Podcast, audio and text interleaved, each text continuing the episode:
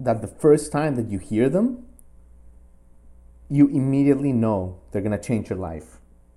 You immediately look at the artist, you immediately want to know its name, you immediately know where it's from, and you press repeat on that album five or six times. You know, we can go back in time. There's been many of these, right? In all sorts of genres. Pearl Jam's 10, Counting Crows, whatever you want to talk. The Black Crowes, Tool, Pink Floyd, The Wall, Guns N' Roses, Appetite for Destruction. I can, I, there's many that come to mind like that. But guys, it is, a, it is an honor for me to have today's guest on the show because I honestly feel like like we're getting a future icon at its you know nascent stages. Um, I'm talking about Sean O'Corcoran, better known by his moniker Outsider. I know you don't know it yet, Outsider, but you will. He's an Irish singer, multi instrumentalist. He's originally from Tipperary in Ireland, close to Limerick, and his uh, album Karma of Youth is out now via OK Good Records.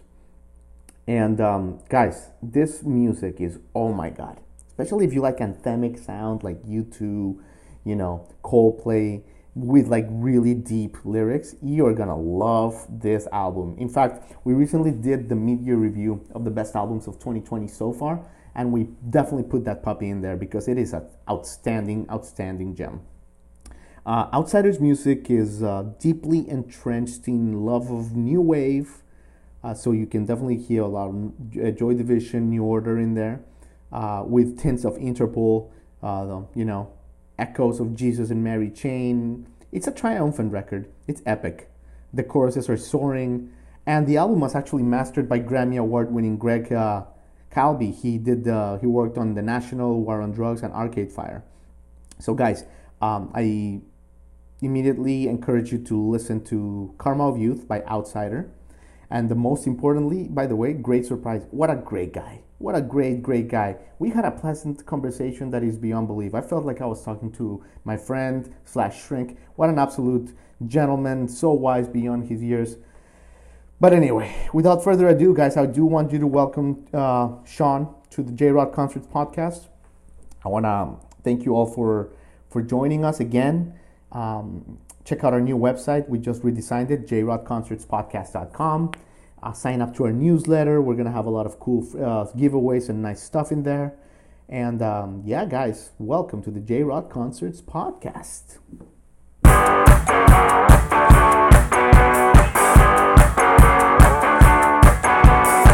How you doing? How's everything in Ireland? Ah, good man. We just ended our lockdown on Monday, so we've been locked down for three months, and it's like taking its toll on people. You know, we're like, like you just said, we forget what day it was. You know. Um, yeah. So yeah, I'm good. I'm, I'm glad it's over. I'm glad like we're well. I hope it's over, but I'm glad we're actually, you know, out of lockdown, able to travel to see my parents, to see my family because uh, sorry, just one second. Don't worry, take your time. We weren't allowed to, you know, we weren't allowed to go anywhere. So I don't know. What's it like where you are? Are you in New York or? In Miami. I'm in Miami, and actually, we're going backwards. So that's what I was gonna tell you. Just be careful because I guess Florida was one of the states that like was more flexible with the opening and all that, and uh, the numbers are going like we're going in reverse basically. So um, so it's not looking good. Like they closed the beaches for you know the Independence Day coming up, and the bars are closed again, which is a problem. You know that kind of stuff. Shit, yeah, I've heard like well, Beijing is locked down again. You know, so yeah, uh, yeah, fuck it. We just gotta. I don't know what to do, man. Yeah, we just can't stay locked down forever, though, can we? At it Exactly, man. Just be careful with the Guinness and the and the pubs and all that, right? yeah, I actually stopped. I gave up alcohol six years ago. Seven yeah, yeah. I was gonna ask you about that. Right. So, Sean, before I, I butcher your last name for like for an extended yeah. period of time, how do you say your last name? Uh, Sean O'Corcoran. Okay. Yeah, O'Corcoran. Yeah, Thank it's you. like it's the Irish version of my name. The English version is Sean Corcoran, but I don't use that. I think there's actually some like towns in uh, in America called Corcoran. I think there's yeah. one in California. Um, but I don't. I use my Irish name, so Perfect, man. Perfect. Yeah, well, listen, thank you for joining us. Thank you. And apologies in advance if I butcher some of your Gaelic words and, and all that, man. You no know? worries at all. Like, I'll, I'm just glad people are actually attempting to say them, you know, to, to use Gaelic because it is a dying language. Absolutely, so, Sean. So, yeah, look, it's a pleasure. It's a pleasure to have you. Karma of Youth came out April. What an yeah. album, Sean! I gotta tell oh, you, what, you. what what a piece of what a piece of art. You know, you know, critically acclaimed by Hot Press, Record of the Day, and and I can I, and I can see why it is a spectacular piece of work, and everyone needs to hear it. Absolutely.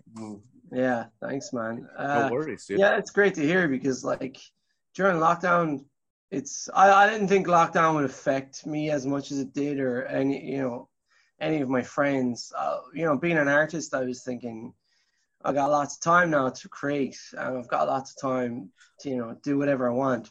But um, didn't really work out that way. It felt like creativity dried up, and it felt like really? without human contact, it felt like things just became lost their meaning.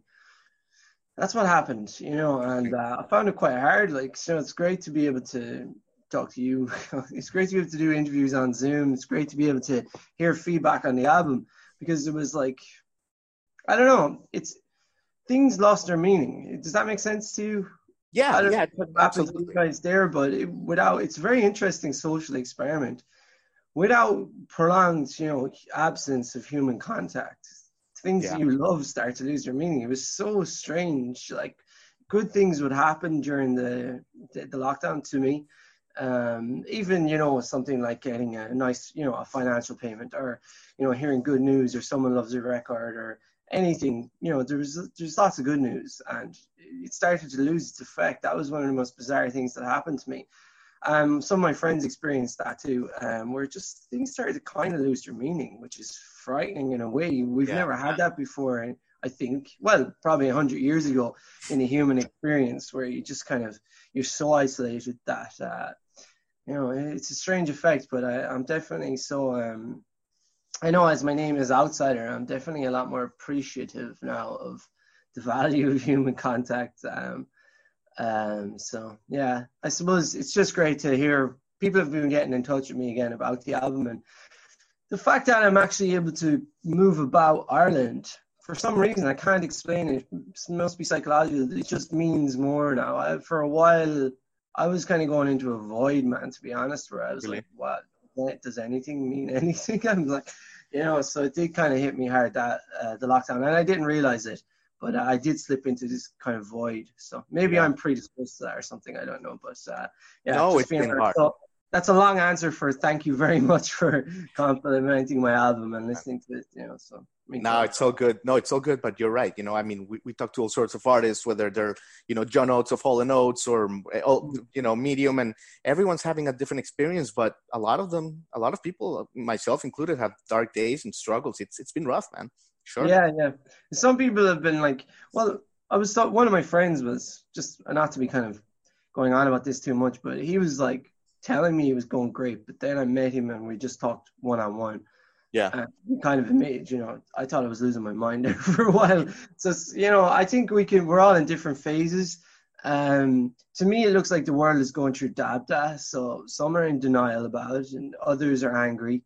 Yeah. Uh, then, like, I don't know, it's bargaining. That's probably more abstract. Others then are in at depression. But we're, we're all kind of reacting to this um, virus in such it's definitely affecting all of our emotions. You know, there's some. It's a tense time around the world now as well. You know, even sure politically, it's so tense. Not saying that, that that political action doesn't need to happen, but it sparked it. You know, this it got sparked. People's anger got sparked. You know, people's. Yeah. Um, you know, so the reactions have been so potent. Um, it's very interesting, really interesting. It sure has. It sure has, Sean. Um, yeah, absolutely. So you you grew up in uh, County Tipperary, Ireland, right? A province of Munster. Yeah, yeah, jeez, yeah, yeah, yeah. I grew up in County Tipperary. Yeah. It's so like, that's for people that don't know, that's kind of southwest of Dublin, right? Yeah, like close exactly. to Limerick. Exactly. Yeah, that's exactly it. Yeah, exactly. Cool. Actually, Limerick's a city um, nearby.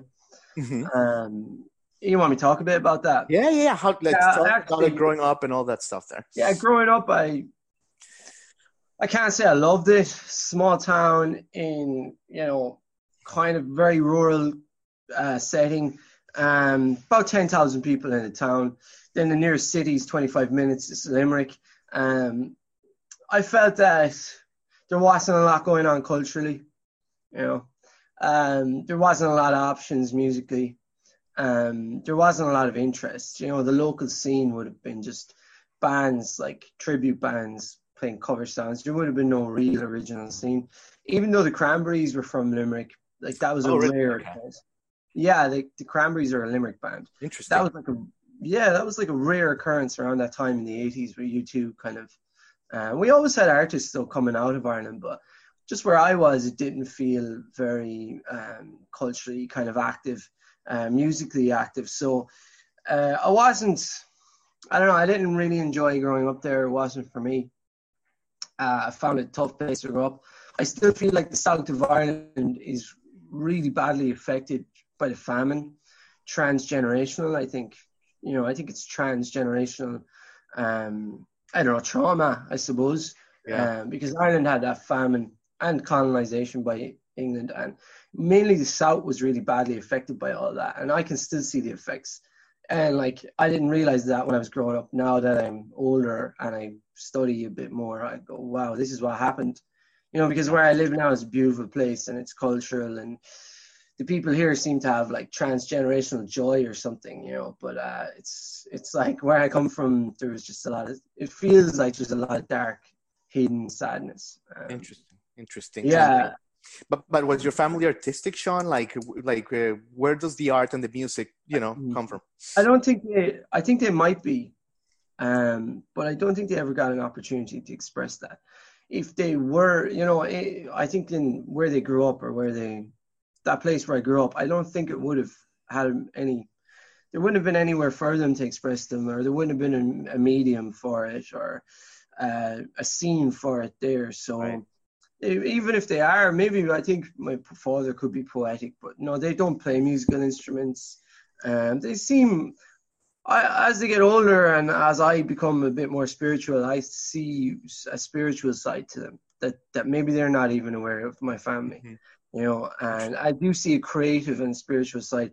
As my mother's got older, she's gotten into art and painting, you know, um, but it was never something that would have been encouraged for them. You know, it was kind of like they grew up um, quite poor, so it would have been a case of you just work, you know. Yeah. yeah so they would have came from quite, you know, um, very simple backgrounds, rural farming backgrounds um, quite hardworking, and um, that you know I, I don't think maybe maybe you know I, it could be in them. So I can't answer that question fully to say. Uh, no, they're not creative. right, right. Uh, I don't know where it came from for me, um, but uh, where did you find it? Like, do, do you have a moment where you were like first memory where yeah. you were like, man, man, this Bruce Springsteen album, it's moving my soul or something like. Yeah, like, yeah, that's yeah, definitely. That there was kind of that watershed moment for me. I felt a bit lost growing up. You know, I didn't really feel like I fit in at all. Like my interests, I, I you know, I liked poetry. I liked the arts. Um, I was even ashamed actually. I was kind of hiding that I played an instrument when I started. So different from America, man. It's like I used to dream about living in America because it's just not something that was even the style of music I liked would have been very contrary to the culture of where I came from. You know, mm-hmm. uh, Dublin's a different scene. You know, Dublin's a completely different place to where I grew up. Um, so, yeah, I, I just kind of I remember feeling lost or sad or you know even depressed, you know, in my teens, and just hearing music like I think it was the Stone Roses and the Joy Division. I heard those bands. Also loved Springsteen. Like my auntie, who's dead now, she died of cancer. Uh, I don't know how long ago now. Jesus, ten years ago. But uh, she used to play records of Bruce Springsteen when I was like, mm-hmm. oh, I could be four or five, and she just get us dancing around her house, and that's a great memory, you know, just like blaring, uh, blaring records. So I think that kicked off Springsteen in me definitely, um, and she used to play Rod Stewart too, who I have an affinity for. I like Rod Stewart. I know it's not the coolest thing to say, but I do like him. Uh, no, I like cool. I like the faces. Cool. Yeah, I like the faces too, but she just used to play really cool 80s music. And moving on from that, then it was the Stone Roses and hearing the bass lines in the Joy Division um, that just kicked yeah, that kind of ignited my soul. So I bought a bass guitar. Hmm. I think it was 15. Or so I got, I had someone I knew to pick up a bass guitar for me, and I started playing the bass. And that's Yeah. all I wanted to do, play the bass. And I was writing lyrics, so I just wanted to be like a co-writer. I didn't have any confidence in myself. I wanted to be bass player, backing vocalist, maybe co-write, maybe help out a bit. I, I didn't have the confidence to be like a front man or anything. And uh, that kind of went on for me. So I played in bands and I didn't really, I was never really satisfied with the music we were making. So then I decided, okay, I'll learn the guitar. I think it was around 23, 24. And eventually in the, in the bands I was in, I started to write everything because, you know, the work wasn't getting done. The guitar lines weren't being completed and I wanted to do it. So I'd write the bass, the guitar, the keyboards and the lyrics. And then finally I wrote all the melodies too. So I was, by the time I got to about 28, I was writing everything, you know, and Yeah. uh, then I just found that that, yeah, I, I developed slowly but surely, and I still didn't have the confidence to sing my first record. I think it was like, I think it was 29 when I sang on my first song. Amazing. Um, yeah, because like when I was growing up playing in bands, I was so desperate to be in band when I was like 16. I would play with all these older guys, and they were assholes, and they pretty much were like, "You can't sing and you can't play," and just like put me down all the time. That kind of had an effect on me for a long time. yeah, yeah, sure. Yeah, for about yeah, for about 10 years. So this is like outsiders, just me doing my thing after a long time. So I sometimes look at like Kurt Cobain and I'm like, Jesus, uh, he's 27 and he had all these songs, you know, these amazing songs. Um, but I suppose I hadn't even sang on one song. But it, by the time I was 27, I hadn't even sang. Isn't that amazing, Sean? You're, you're you're a really spiritual guy, but like the concept of like some people kind of like dragging you down because of their own light being, you know, Yeah, dim. Yeah, if people feel like they're-. Yeah, that's a really great. What you said there is really spot on. Like it's great insight what you said because if if people feel like your light is bright, some people, I'm not saying everyone, right, right, right. But they're out there, yeah. dim sure. that light. They need to dim that light. Yeah, they need Yeah. to. Yeah, so that's Well, so. Sean, well, your aunt was super cool then. Your aunt, uh, you know, is she is she still alive? Your aunt? No, she's dead. Oh, Uh, sorry to hear that. 56 cancer. Yeah. Sorry. Um, yeah, yeah, wow, she was super cool. Yeah, she was actually. Um, definitely. Yeah, Cool. it's, it's like that's a memory that's I only really because of actually interviews like this, I I hadn't accessed that memory for a long time, um, and you're you're the second person I think I've spoke to about this where I just it just came back to me. I appreciate it. That's a beautiful, beautiful memory, actually. You know, Yeah. dancing to Bruce Springsteen to Rod Stewart, like that's the things that make life worth living, man. Yeah, it is because so much I don't know has happened. Then she died, and I suppose my older brother and I, you know, we went our separate ways. Life happens, and Mhm. that's just this memory. It's actually amazing memory. It's one of those memories you never forget. That because people would ask me, I never really was obsessed with Springsteen in my teens, um, and I have this Springsteen in me, and it's like people would always ask, well, where's that coming from? And I think I got that injected right into my core at like Yeah. five years old in the best possible way. So I think it's just it's always going to you know live in me. You know, um, that was just part of my development. Probably it was just a building block of my soul nearly. And I had forgotten that because you know you go and explore other bands, more alternative stuff, and you know uh, I went through my darker stuff, and Yeah. Springsteen's just there for me. So it's that's it's totally attached to that memory. It really Have you had a chance to see him live? No, I haven't actually. You know. You know, just make sure you take your sneakers and the whole thing, because he can go on for four hours. Yeah, It's man, like- I've heard this. uh, it's amazing. I actually went to see. Uh, you just remind me of the Cure, Yeah. and I was waiting a long time to see them. We actually, I was in a band and we played at the same festival, and I got to see it, them play. And people were complaining that they played for three hours, and I was just, I thought it was all spectacular, non-stop. Oh, sure. Uh, I just loved every minute of it. I don't know why you could complain that they played for that long because it was just everything was perfect. It was just a band. You know, sometimes you can. Sometimes I feel like a band are maybe past it. I've seen the Stones before, and I was like, I don't know if they should be doing this anymore. right. But, um, the Cure was just like they've got everything perfect. This is like a band still in love with what they do, and Sure. uh, it was just it was so it sounded better than the record, and that's that rarely happens. It actually Right. sounded, but I just couldn't believe it sounded better than the record. It was like this you were in this dream world uh, for three hours, and that's what it felt like to me. And you know, all credit to Robert Smith. You know, he's just nailed it. One of the greats. One of the greats, absolutely. So, before we get to your music, real quick, you mentioned some, you know, watching The Cure at a festival. What are some of the gigs, uh, Sean, that um that you've performed, the festivals that that uh maybe moments that you've pinched yourself and you're like, oh my god, like look at this moment where I am with you know ten thousand people and they're screaming my songs, or look at the bill that I'm headlining with, like moments like that. Yeah, one of them was in uh was when the National actually headlined a show, and I think Warpaint were on the same stage. It was just uh, it wasn't a huge festival. It was in Mannheim in Germany, which made it even more special. But it was only just like five thousand attending. But the lineup was just incredible, and I don't know how. Five well, maybe it's just like the National war Warpaint. Wow. And you? Yeah, it was well, it was the National were there, War Warpaint, Hozier was there, he was up and coming. Um, uh, EMA was there from California. Who else? Um, can't think of it. St. Vincent was there. Um, now they were like all back to back. Um, there was more there though, incredible bands. Hell of a um, lineup. Sorry.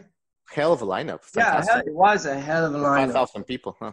Yeah, for just that small festival and the national headline, and uh, I that was one of my best experiences just being on the same stage as all those bands because we opened that stage and um, it was just like I don't know it was because it was so small because the backstage was so small because it was such an intimate event you know getting to meet all these people staying in the same hotel um was just that was a really cool moment.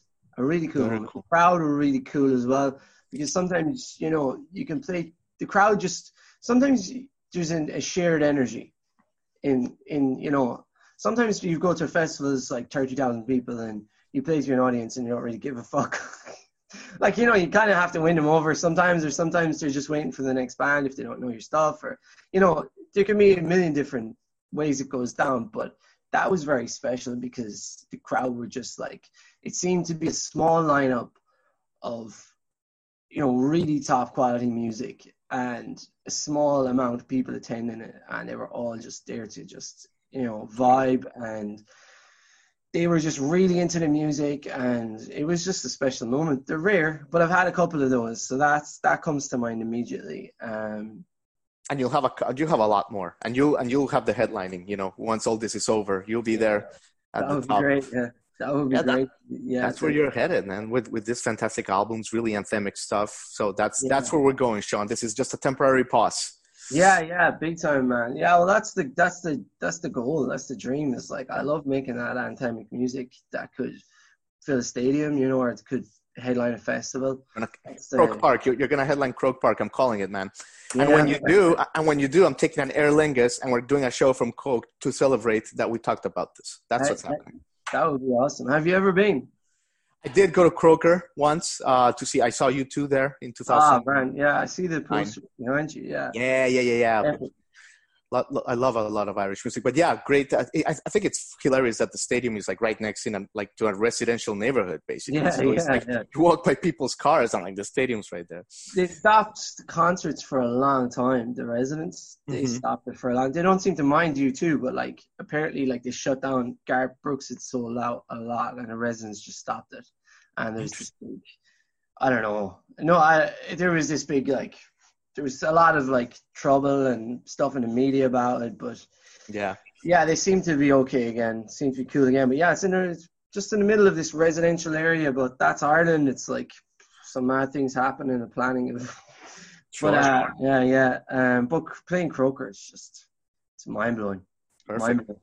Yeah, there's U2 are one of those few bands that could do that. You know, Springsteen yeah. as well. You know, yeah. um, because like we've got a small population, so it's hard to if you're getting eight, filling a stadium with eighty thousand people in Ireland, like that's a sure, it's a big deal. achievement, yeah, it's a it's a hell of an achievement because like you probably have got like maybe only a million people that are really, maybe less, like really hardcore music fans. Probably like right. half half a million people in the whole country. But uh, you know, you've got those bands that they've been they've released so much quality music for so long that they just unite everyone. They're household names.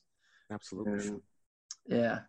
So let me ask you about one of like your most popular singles of Karma of Youth. Um, mm. and please I'm gonna butcher this. Mio Mormara, right? Oh yeah, Mio Mormara. Yeah. Yeah, yeah.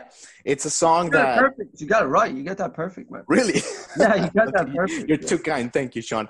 Uh, but like, what a song! Like inspiring. I mean, biblical references, like Noah and the whale. You know, I've heard people on the highways, like when they're driving at night by themselves, get inspired by it. Oh Um, yeah, yeah, yeah.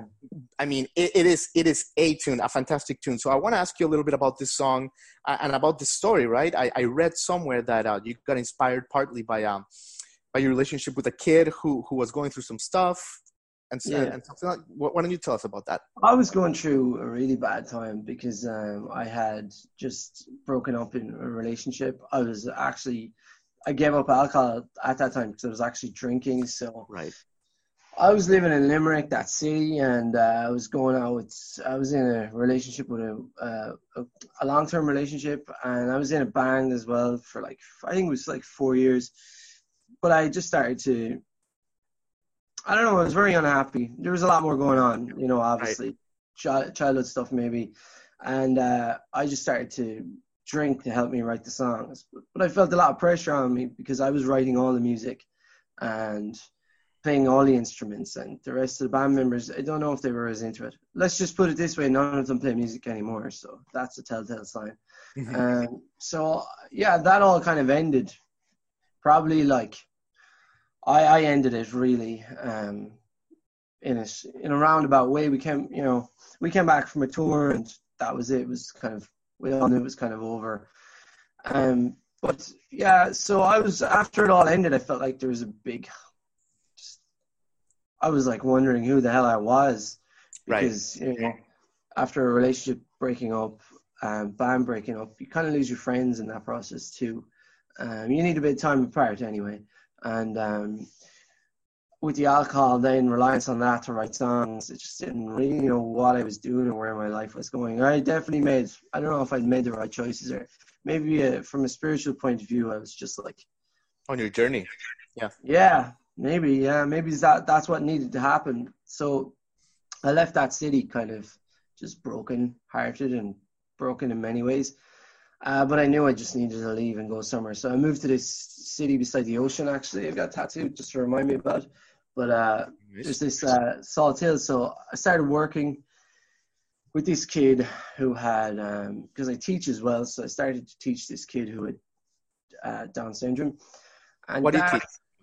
Uh, I just no, I don't teach music. It just says uh, like I think you call it a grade school. Okay. Sure. Sure. Yeah, sure. Okay. Cool. yeah. So I, I was teaching at that time, Mhm. and uh, I'd given up music actually at that time. I was just too hurt by it. I was like, I'm done. I'm done. I'm moving on with my life, you know, and um, tried to give it up.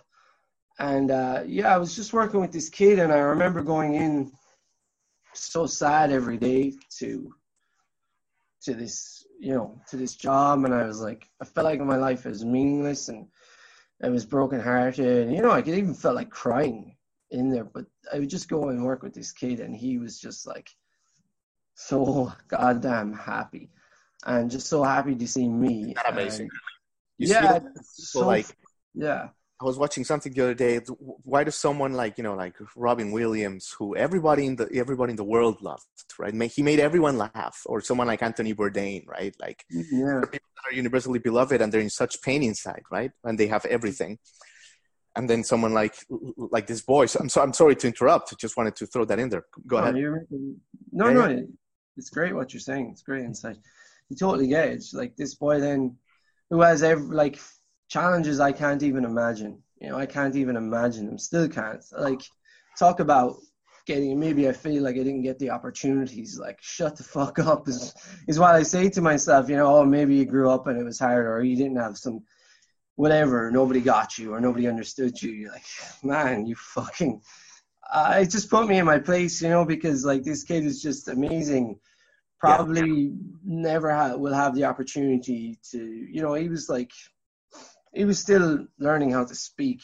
He was eight and still learning. You know, it was a huge success when we, the first time he wrote his name. Like I was really proud of that moment. That's how, you know, that's how challenging life was. You know, it took him Yeah. about six months to write his own name, and uh, it just had this effect on me where it became more than that. You know, at first he just inspired me.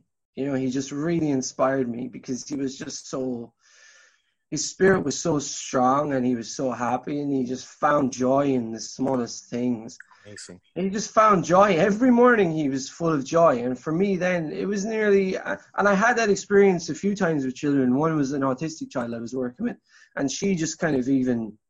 It was like she could sense I was in pain. Now, certain children, if they're autistic, they won't make eye contact at all, or they just ignore you. But she would just give me little signals, um, and I just couldn't believe it. I was like, what? Because I thought she was paying no attention to me, and I could like, I maybe I would have a lull, and then she would like, you know, she tap me on the hand or something.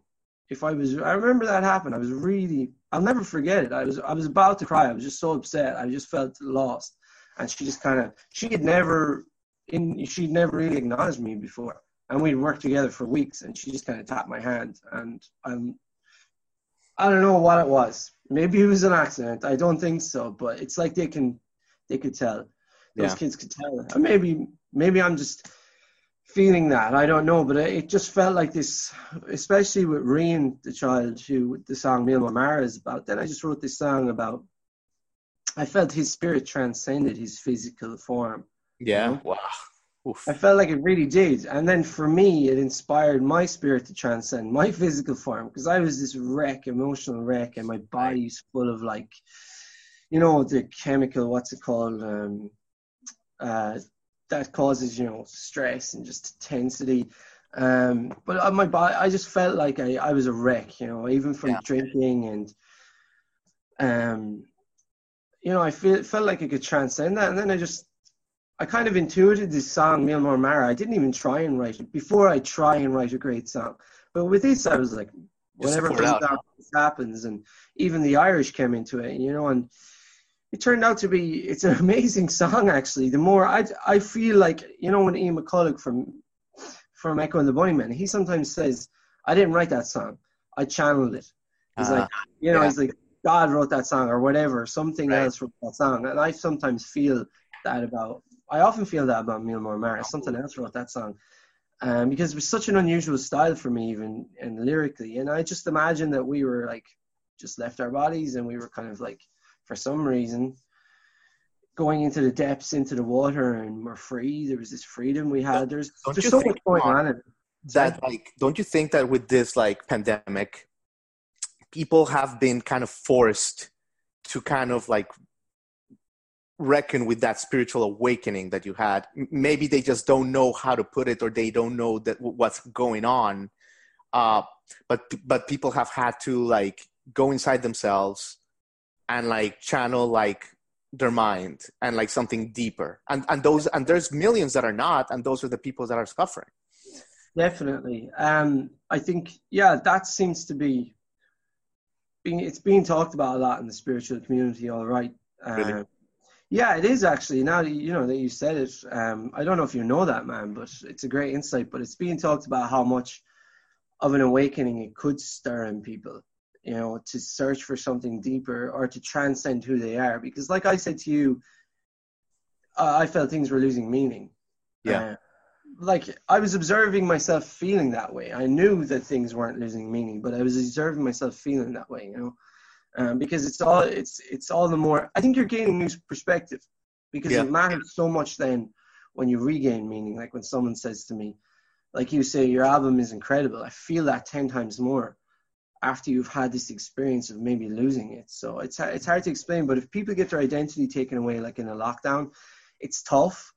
But yeah. so beneficial in the long run because you have to transcend your identity. You have to transcend your physical form even and that will change your life forever. You know, it did for me. What and, a fantastic story, Sean. Oh my God. Yeah, definitely changed my life forever. It taught me how to be happy, even. You know, I mean, what, I, I mean, what's that saying? There's a saying here that most people have a highway to misery, but a dirt road to happiness, right? That's exactly. Yeah, it's Man, like that's a great saying. Yeah. Everyone just goes very easy to find the the negative, like oh, it's so hot or whatever. But yeah, like, the, so easy, attitude yeah. is, harder sometimes. It's just a habit, you know. It is. It's just something you you you just fall into. You know, this like yeah, the highway to negativity. Yeah, it's a really cool way to put it. I think Carl Jung said something similar as well about like um the, the the brighter the light, the darker the shadow, and like the deeper the roots, the higher. Mm. Something about a tree, the deeper. Oh yeah, if the roots extend to hell, for their leaves to reach heaven, something like that. For the branches to reach, reach Oh, heaven, the roots must beautiful. extend to hell. Oh Yes. man, this is Yeah. awesome. I, I'm inspired just talking to you, man. Gotta tell you. Um, Yeah, we're talking great music, but like I'm inspired, and my followers will be very inspired. This is awesome. Thank you so much for Awesome, sharing all this That's stuff. great man. to hear. Well, no, I'm really liking your insights too, man. It's actually bringing me back into this way of thinking. You know, um, I love these conversations because you can always, I don't know, it's nearly you can just find out something about yourself. Even last week, you asked about Milmore Mara, but I was reading something last week, and they said that, you know, in um, Moby Dick and Ahab, you know, the white whale, um, Right. try, trying to kill. It's like that's not a whale at all. Um, oh, what was it? That's freedom or something. That's his Oh, wow. Yeah, that's his true self. That's his real self. That's what he's actually trying to get. And I Oh, just thought that was amazing. I was like, we're going to turn into the whitest whales was a lyric in Milmore Mara. And I was like, why did I say that? I don't get a lot of it. And then I just read that about Moby Dick. It's like he's actually chasing his true self, which is which is really really cool actually. Um, I think it was an article that Carl Jung uh, or a lecture Carl Jung was involved in. Yeah. Anyway, just wanted to throw that in. But I my point is I'm still with sounds like that I'm still finding out what they mean to me. So it's like I don't even own them. I just channeled it. Everyone else owns it. You know, And like sometimes you don't even need lyrics, and it just comes across what you're trying to get across. Like really Yeah, yeah. stuff, like like Saturn's Return, oh yeah yeah yeah yeah. last track of your album, and it's it, it's beauty. It feels like Yeah. spiritual nirvana, Sean. That's Yeah, how it does, yeah. it's Yeah. it's just like how I would imagine, like you know, like having your chakras like glow all at the same time to be. Yeah, out. man. Jesus, yeah, definitely, yeah. So That's um, pretty cool way to say it, man. yeah, it, that's what it feels like, man. Tell us tell us about this song. It, like what a what a beautiful, unique song. Yeah, um, I don't I, like the this the concept Saturn Saturn Return. Do you know what that is, or you know Uh, what that is? Very very shallowly. Uh, Yeah, you, no worries. Uh, so basically, I work with a, uh, my best friend since I was eight. Really, uh, um, Owen Geaney is his name. He's he's my producer now, which is like interesting. But he, we've just worked together for a long time, and we you know our styles have started to meld. So he actually pretty much wrote a lot of the synthesizers. And he pretty much wrote a lot of Sat, that song, Saturn's Return. And I was making a melody for it, and I was adding pieces But then in the end, I said, this is better without the lyrics and the melody. And we both agreed. And uh, we kind of rearranged it, shortened it, changed some parts, but the song was just there. And, you know, just the feeling was there. And to me, then, we weren't going to put it on, I didn't put it on the album until last minute. I was going to put a different Really? song on. Yeah, but then it just made, I listened to it, and there's this concept in spirituality where Saturn returns as your karma of youth. So, like, the, the planet Saturn. It's it's astrological concept. So basically, and I felt like this happened to me. So when you when you're around 29, 30, people generally have this huge change in their life. And I've I've observed it in lots of people, and it happened to me too, where they just decide I'm changing everything, or you know maybe they think about it, maybe they don't, but you have this opportunity to completely change. And there's these paintings by Goya, I think, um, a Spanish art, Spanish artist Goya, I think, and uh, yeah, Ruben. boys. Ruben, yeah, they have the paintings of Saturn eating children, and everyone's like, "Oh, that's so dark," but really, it's eating your childhood. So it comes back, and it, everything's up for review. It's your karma youth, and you can choose to pay off this karma, right? You know, at that time, or you can choose not to. And when you're 60, it's going to come back around again. So um, I felt like I was told by an astrologer after you know a reading, they're like, "Well, you've completed your Saturn's return." um, I looked into what it was and I was like, oh my God, I'm not very, I'm not too easily convinced. I know I'm spiritual, but it took a huge spiritual awakening for me to be convinced by, you know, Hinduism and chakras or Kundalini. I wouldn't have bought any of that, man. No way, unless I had the actual, I felt it, you know. So um, I I read up on Saturn's return. I was like, holy shit, this happened to me. This this actually happened to me, where my life got turned upside down I paid off my, I, I even wrote poems and lyrics about like paying my debts. You know, for this is like I feel like I'm paying off some debts or I'm, mm. my debts have been paid or something like that. And uh, it just it felt right to me. It just it connected with me. So then the album became after that talking to that astrologer the album became karma of youth and saturn's return i knew was perfect to finish it off. And it all happened so quickly. And i'm just so happy that you said it feels like you know your chakras are aligned that's that's actually an amazing feeling you know uh, that you've just said that because i started to write lyrics again for that song and uh, one of the lyrics are in it like you know are have aligned the chorus part is about uh, you know I don't know if I'm using chakras or stars aligning, but uh, just that that you've said that now, it's it's really I'm getting. And, and, and, and, I meant it like even like the like from the beginning, like it starts at the bottom, and it's like you almost feel the energy going up. It really mm, yeah, definitely. very intense. I love that. Yeah, I love that part, especially where there's a huge bass kick. I think it's like is it three minutes in. It kind of goes to kind of melancholic drop, a kind of C section or melanch- melancholic melancholic kind of bridge and right. then it just kicks right back in. And I just love there's a huge charge behind it, and like you said, it just raises your energy up. I just thought it was the perfect way to end that journey. You know, it really ends the, the, journey of the album well. You know, um, so yeah, I'm, I'm glad you like that. I really feel like that's just an inspiring song, and I hope that I hope something happens for that song, like soundtrack wise or something. You know, I think it would yeah. be great way to end a movie or even like um, something like that. You know. Speaking of soundtracks and movies, Sean, um, mm. Your songs have been featured on a couple of really important mediums, right? Like the FIFA video game, the FIFA soccer video yeah. game. Hmm. Um, uh, and also in a popular Netflix show, Shadowhunters. Yeah, Shadowhunters. Um, yeah. So, so, just curious what it feels like for for those of us that are, haven't been in that position to, you know, to have your art, your baby, you know, you know, with the likes of Messi, with a virtual Messi, or or, or with uh, yeah.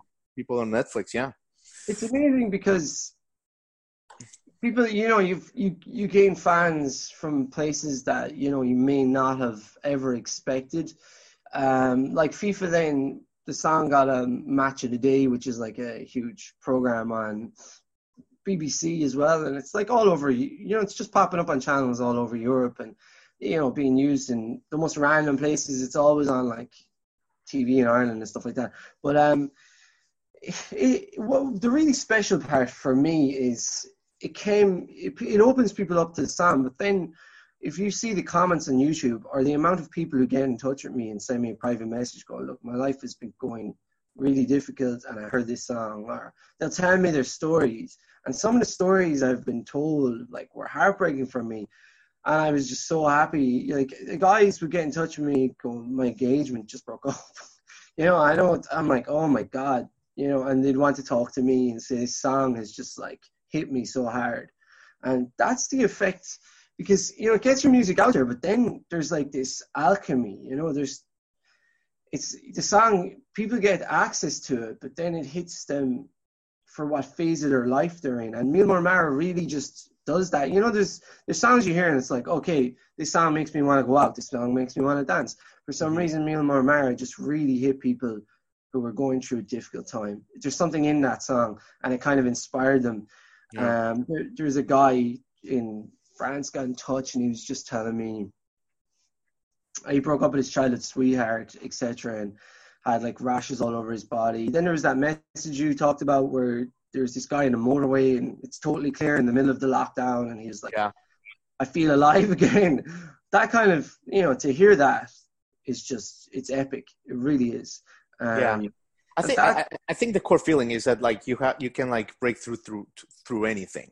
If I yeah, had, if I had to describe is. it with a gun to my head, like man, I have no limits. You know, like I yeah. am the leader of my own life. Like yeah. screw the world, screw all this negativity. Yeah, Boom. yeah, you're just transcending this. You know that kind of conditioning, that social conditioning where you're supposed to think this way or feel this way or act this way, and you're like, you know, fuck all that. I can transcend all that. I can feel however way I want. Now, you know, but I can feel something bigger than all this. Not whatever way I want. It's, you know, what you want is. If I wanted to have that experience, it probably wouldn't have happened. You can't even force these, like, True. you know, pro- these profound experiences in life. They just happen to you, and um, it's that's it. I tried to capture that, and I'm really glad I well, I channeled it. I feel, I feel, a hundred percent feel I channeled it and captured it maybe, I feel, you know, and then it's just if I didn't, I didn't expect that, you know, the effect it would have on people getting on the, the soundtracks it's it's got on the ads it's got on. It is amazing. I'm so thankful for all of that. Um, i'm really excited as well because I just i just got word today that uh, my music is moving to a new publishing company uh, which i'm really excited about. So um, Yeah, yeah i love that. I think it's a great avenue for my music as well because it's got a lot of emotional charge to be on soundtracks Yeah. know to be you know because even with FIFA, that you play with your friends, you share these memories and emotions. You know, um, it's a great medium for your True. music. It really is. Um, so yeah, it's that's just why that's why I know I know for a fact that your music is gonna reach millions and millions and millions of people because it's it it's a spirit it's a it's a human experience. You know, you're not uh, singing about you know going to the club and getting some booty. You're Yeah, yeah, man, you're yeah. talking about some things that like touch our most inner selves, man. So there's there's only one way for that, man. I think it has a purpose. I think it has a purpose. Yeah, I think Absolutely. um, I think you're right, and that's that's been the feeling for me. And it's hard sometimes, you know, uh, because like I, it's like I feel that that's my purpose, and I wonder sometimes my my purpose is for my music to reach as many people as possible. But sometimes you wonder is as an artist, you're like, should I be more experimental? Should that am I should this be the right direction that I'm making like anthemic you know, music? Should I try and be a bit more experimental? But I I always feel that that's the right path. Yeah. Even you know, if you have a spiritual message, it has to connect with people in a way that you know, stimul stimulation is key for me. I think U2 are that band as well. That's what I admire about U2. They've got this momentum in their music. It stimulates you, and it, it doesn't just stimulate you and you want to hit the club. It stimulates your soul. It does, There's yeah. something- There's something about the edge, or the alchemy of the edge and the bass and drums Mhm. with Bono's melodies. It's just something I find spiritual about their music. And you know, some people, you know, I know people that can be critical of U2, but there's certain songs I find by U2 are pretty much perfect. Yeah, Like, they're not they're not a perfect band, but but when when when you're in a live setting with sixty thousand people and something happened in the world and, and and they'll play a song like Bad or something, it transcends. You know, It definitely does. It can just like it bring just you to tears, move you, it moves you, and that's a quality that I've I've I've tried to incorporate in my music too. That's something I really admire. There's those bands that have that kind of soaring sensation, you know. That's that's what U2 ca- U2 captured, especially like you, where the streets have no name. I think is a perfect song. I, Mhm. There's not that many, but it's like that song transcends the band and Yeah. themselves. it does. And I, I know Brian Eno is in there as well, but there's just something about that song that's Yeah. bigger than, I don't know. For me personally, it's Oh, just, yeah. you know, it's bigger than life. Something Absolutely. about it. I can't explain it, can't put it into words. I suppose the best art you can't, you can't really, you can't really explain why. Epic. Sean, you've been so generous with your time. I want to ask you a couple more questions, man, and then Yeah, I'll let you get on. But but like this has been so enjoyable, man. I lost track of time. Uh, No I want to ask about your music videos for a second. Um, they are fascinating, and I'm sure you did this on purpose. There seems to be like a like a common thread to them of you know some esoteric messages. Yeah. or, Um, or am I I- nuts? Yeah, there is. No, you're not nuts at all. There is esoteric messages. Um, uh, that wasn't me. That was uh, a, my, a friend of mine who directed the video, and he. It's very interesting you asked about this. Milmore Mara in particular, he put a lot of esoteric references, and he referenced actually. Uh, uh, he has his chimney in it. He's referencing Kundalini. He's referencing all these Hindu uh, things and culture, cultural kind of ideas. And at that time, I didn't know that much about it. So he kind of like, and then I had uh, this spiritual awakening a couple of years, uh, about a year later, but he had preceded all that. And he, I just let him do whatever he wanted. I was like, yeah, okay. And uh, it was so interesting then that I became, it was, it's one of those things in life, those kind of synchronicities, those profound events. So he planned it where the video for Young Gods connected to Great, video great. for Nirmal Mara, and there's another video now he wants to connect. Um, he has in detail every idea really connected esoterically. I probably can't. There's times when I he has explained it to me a lot, but there's times when I forget all the connections. it's like a But game. Yeah, so basically, the girl in it goes to he's told me this so many times where she goes to the ocean and what it represents and i can't think of it now because it means you know the song means something different for me but it meant something different for him where that all the people sorry i'll have to ask him again but there's a yeah. huge there's huge meaning in the people leaving the water you know the, there's this crowd of people she's walking against the crowd into the water at the end and that's not her people think that she's committing suicide but that's her i think I, I know there's a lyric in the song where we're going to leave our bodies with the surf, so you're transcending the physical self. It's in the water, Sean. You know, I, I, I know that's like a like it sounds like a ridiculous question. It's just the power of water, right? Oh yeah, yeah. And um and look, I, I don't know. I'm going to share this with you, basically sharing it with with with, uh, with all my followers. But you know, I recently got a divorce, right? And I, oh, I like after, after it. No, it's all good, man. But um, my spiritual journey. But I went into the ocean, uh, like yeah. after yeah. and it was like yeah. uh it, I, felt like my soul like just like squeezed like it was like a it, it, like the power of the salt water and it you Man, know yeah. so much stuff that you talk about uh, you know um, about water you know in um in in in young gods uh, you know the rivers yeah. and so, water. I, am I'm, I'm sorry I don't know why I felt compelled to share that with you man but like yeah water. No, no, good. I actually got some tingles there so I got a little energetic movement there when you said that so I did yeah that's always a telltale sign for me. I don't know why you said that, but thanks for sharing it. But um, I just got a little energetic kind of uh, peak there. That's intense. Yeah, that's something who said it to me. Uh, I shared a picture with a friend, and she said, "Why are you so obsessed with water?" And I was like, I didn't realize I'm so obsessed. She was like, Your photographs are always by the water, or you're in the water, or your videos, you're running to the water, or someone's going to the water. Everything is water with you. And when I actually moved to that city, that's an anchor I moved beside the water, and uh, someone said to me, actually, a shaman said, "You went there to heal. That's where you heal. You heal in the water." Now I swim every day. I live like I have to live beside the ocean in Ireland, so I get in every day now, and nice. it's incredible for you. It's like there's so much. It does so much good for you. It's just it's off the charts, and it's like energetically, it's just healing you. So yeah if you're probably you're on emotional level, you need that now, and that's really going to serve you really. And if it, it's the colder, the better for some reason, maybe the nervous system. But uh, now, right now, I have two cold showers a day, and I swim in the ocean as well.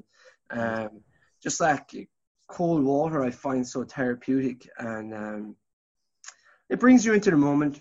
It does, and it heals you beyond levels I can express. You probably a shaman would probably tell you that the you know the levels. I know it's good. For, it's supposed to be very good for the dream world as well, and how you're you're sleeping washes away negativity from your energetic self and all this. You can get very deep into this stuff, but yeah, at the man. end of the day, if you feel like going to it, there's a reason. And if like I suppose I spend so much time with it, there's a reason. It does heal you. Like yeah. Uh, other people would say I'm I'm Cancer. I'm a water sign, so I'm drawn to it. What's your sign? What's your star sign? Gemini. Gemini. Okay, right. Yeah. Well, I don't know, but uh, water is just healing. Sure. Yeah, you're not. You're close enough to me. So um, Gemini is like your birthday was like last month. Yeah. Yeah, yeah, yeah. Last month, man. Yeah. But anyway, dude, yeah. So, so, let me finish with this. I like to finish with the, with this question. You you have great taste in music. Obviously, you're a fantastic artist, and ever since young, you've been you know Joy Division, the whole thing. Mm. So what are what are you listening to, Sean? Why don't you recommend us some of your current favorites? Some maybe something obscure or not obscure. What's moving you right now? Brian Eno a lot. Uh, I listen to Eno a lot. Um, in particular, uh, I I kind of just listen to random songs. Uh, let me see if I can give you an album of something I'd really recommend. I've been listening to a lot of like nin, kind of like um, ninjutsu meditation music. So it's just, just strange the phases I go through. Right now, it's a lot of ambient music, but uh, you kind of have me on the, you kind of have me on the spot. I was really excited by that band Twin Peaks. Mm-hmm. Um, I can't think of the name of their album right now, but um, I'll look it up. But they're a band I would recommend just for this like dirty guitar sound. Um, they they have like this. It's kind of I felt like they were a mixture between the Replacements and the Rolling Stones. So yeah. I like them. I don't know if you've listened to them, but um, I thought they were they were fun, but I haven't heard much coming from them since. Um, I recommended. I listened to my friend. What did I? I listened to the Waterboys a lot as well. Yeah, interesting. Yeah, I actually do. A Pagan Place. Um, a lot of his earlier stuff is incredibly spiritual. I was listening to Whole of the Moon like before this interview, actually. No way. Yeah. No way. Good Yeah. song, man. Great song. if you actually listen to his earlier stuff, or your audience want to listen to Waterboy's earlier stuff, there's a song called "The Pan Within," and he has got a lot. It's, it's the album I think is a Pagan Place, or there's a song on it called "The Pagan Place," but he's got a lot of like spiritual pagan references that you don't hear him talk about. He doesn't mention, but they're all there. So the Pan Within, Pan is this guy when you apparently if you have an out of body experience or you astral project, Pan is the god that leads you to the underworld. And lots of people have seen Pan. So like it's uh he's the he's the god in Pan's labyrinth with the like the looks like kind of a boat.